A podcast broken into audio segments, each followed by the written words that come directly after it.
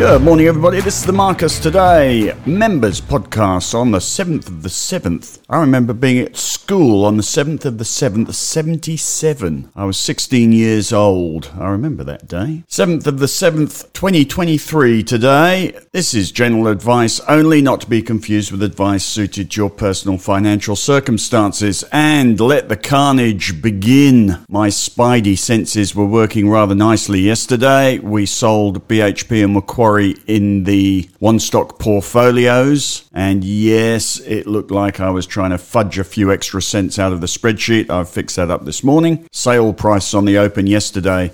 And we also sold the stocks in the ideas portfolio Adairs, Harvey Norman, Lovisa, and FMG. And thank goodness we did.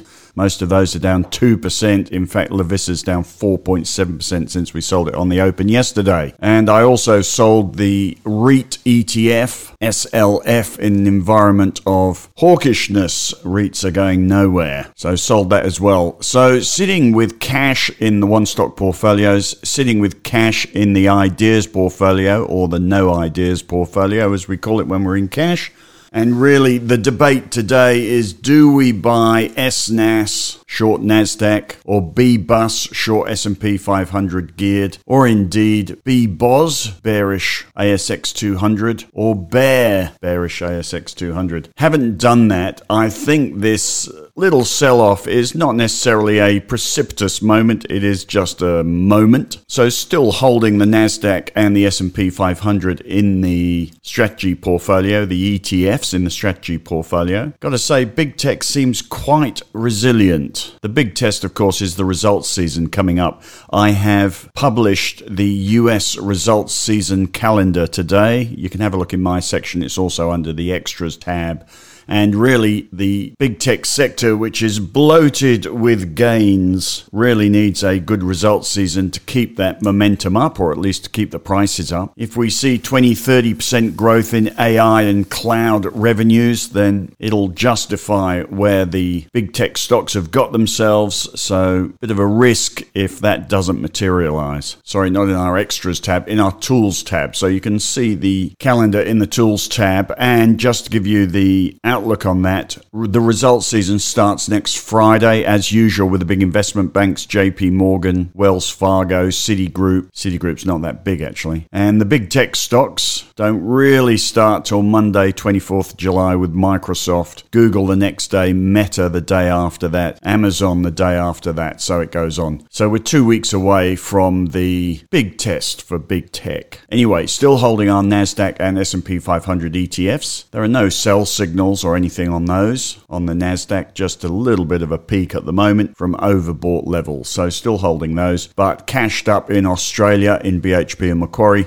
cashed up in the ideas portfolio as well, and now sitting back contemplating what to do next. A position of power holding cash can do anything you like. The reason the market sold off so much in the US, the Dow Jones was down 366 points, which is 1%, just over 1%. Notably, the Nasdaq only down 0.8%, S&P 500 as well. So there's nothing precipitous going on here. But the reason for the sell-off is bond yields. Bond yields in the US, the 2 years gone above 5%, the 10 year above 4%. And have a look at the charts in my section of bond yields here and there. And bond yields are going up. And the message for the week, for the day, for the week, for the month, possibly for the year, is that central bank rates are staying higher for longer. There is now a 91.8% chance of a US rate rise on the 26th of this month. And if the bond market's to be believed, there's a 55% chance chance they will go up again in the couple of months after that. Pushing bond yields up overnight were the weekly jobless numbers, which were higher than expected, and the ADP payroll numbers, which is a private sector payroll numbers, which came in vastly higher than expected. And that comes just ahead of the jobs numbers tonight. So the jobs numbers a bit of a risk tonight. Then there's a CPI number next Wednesday. Both of those seem to be more risk than reward, and it's rather why I haven't bought SNAS Or BBUS in the ideas portfolio because it's just an utter gamble on what the jobs number does tonight. The whole thing could reverse for the better or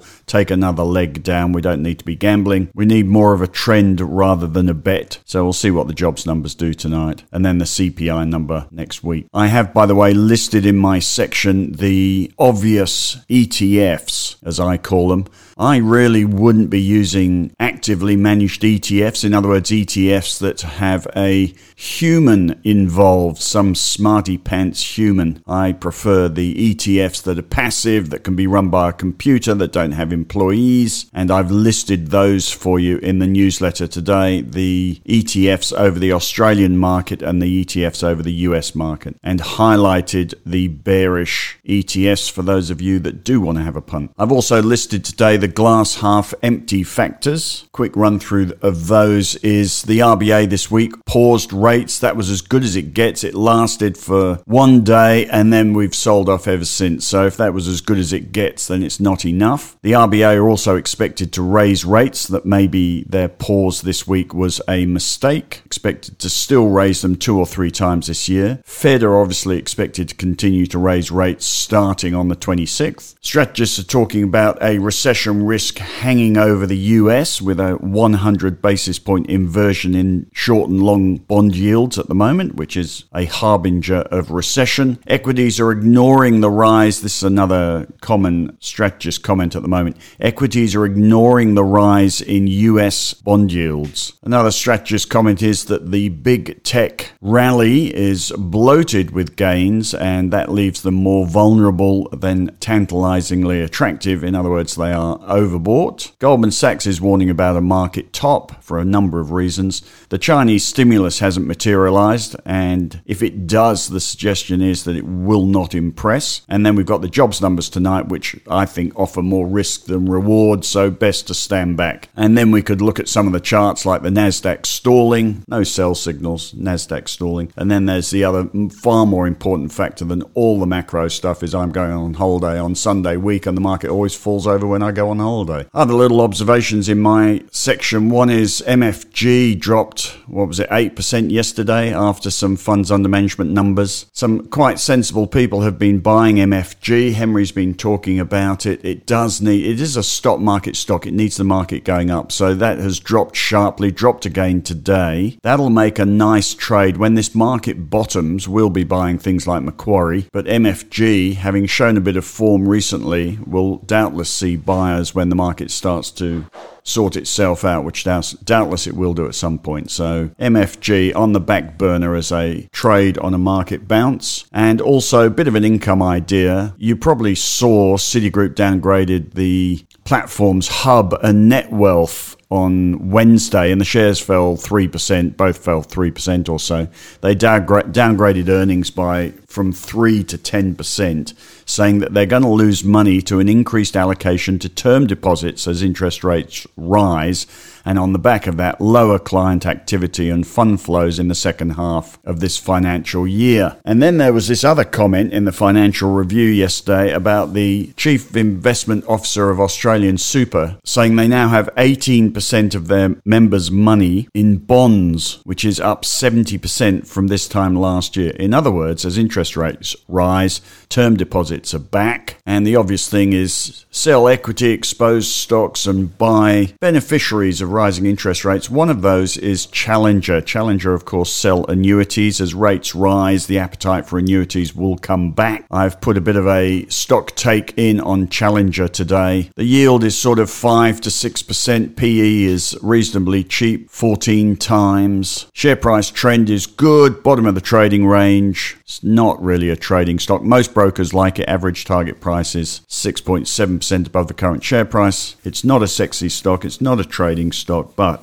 if you want to tuck it in an income portfolio, it should benefit out of this hawkishness that's going around. And there we go. Henry has a bit of strategy stuff today, talking about jobs and where the markets go from here. He's also looking at JLG and WBT. Weebit is one of the few stocks going up today. And he looks at DUR, Duratec, solid trend. And he has asked the analyst tonight at 5 8:30 p.m. so you can register through his section. And there we go. A load of technical scans today. Have a look at those. I thought there would be a heck of a lot more sell signals this morning after the 80 point fall in our market yesterday maybe tomorrow or rather Monday, there will be a lot more sell signals after today's 120 point fall.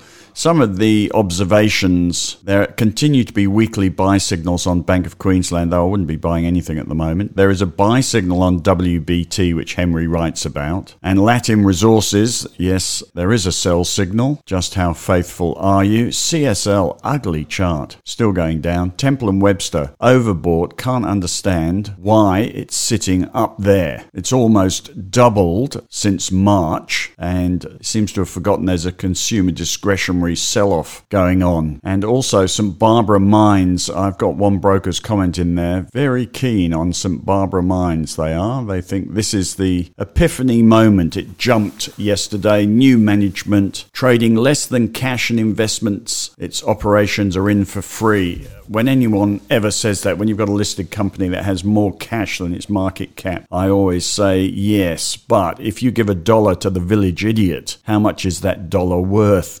And if you give a dollar to a resources company, I'm sorry, it's not a dollar, it's a license to spend. So I'm never too taken by a company's cash backing, especially not when it's a resources company. But there you go. It has been an absolute dog of a stock for two or three years now and suddenly showing a bit of form, and some brokers quite like it. Right, that's about that. Henry notes thin volumes today. Seems everybody's out on school holidays. I am going to the city for lunch. I have to say, hard to find a restaurant that's open on a Friday. It seems the city or the CBD is a desert town on a Friday, and some of the restaurants are open on Wednesdays, but not Fridays. Can you believe that? Anyway, our market down 125. Dow futures have gone from being down quite a lot to up 10, which is slightly encouraging, but everything depends on the jobs numbers tonight. Tech sector leading the market down, down 2.5%. REITs also down 2.3%. REITs don't like higher interest rates. Gold sector down 2.4%. I could run through them all. It's all pretty ugly at the moment. That's about that. I'll be back with the weekend email tomorrow. Henry on Ask the Analyst tonight, 5:30. You have a fabulous day if you can. Hopefully you did some selling yesterday with me. If not, have a look at my section today. I've repeated some wisdom from from an economist. Economists at big institutions are or have one job and that is to keep all the customers calm. The last thing anybody wants at a big product selling institution is to have customers wanting to sell. Anyway, one, I have to say, highly respected economist has wheeled out a few comments today in the midst of a wobble and says it's important for investors to adhere to long term investment principles, as periodic setbacks in shares are normal and attempting to time the market can lead to real losses. During uncertain times, it is advised to ignore excessive negative returns and stick to an appropriate long term investment strategy. Don't you go selling any of our products, is what that says. Anyway, predictable stuff from a big institutional economist this morning as the market falls over. Let's see what the jobs numbers do tonight. That could right us or not.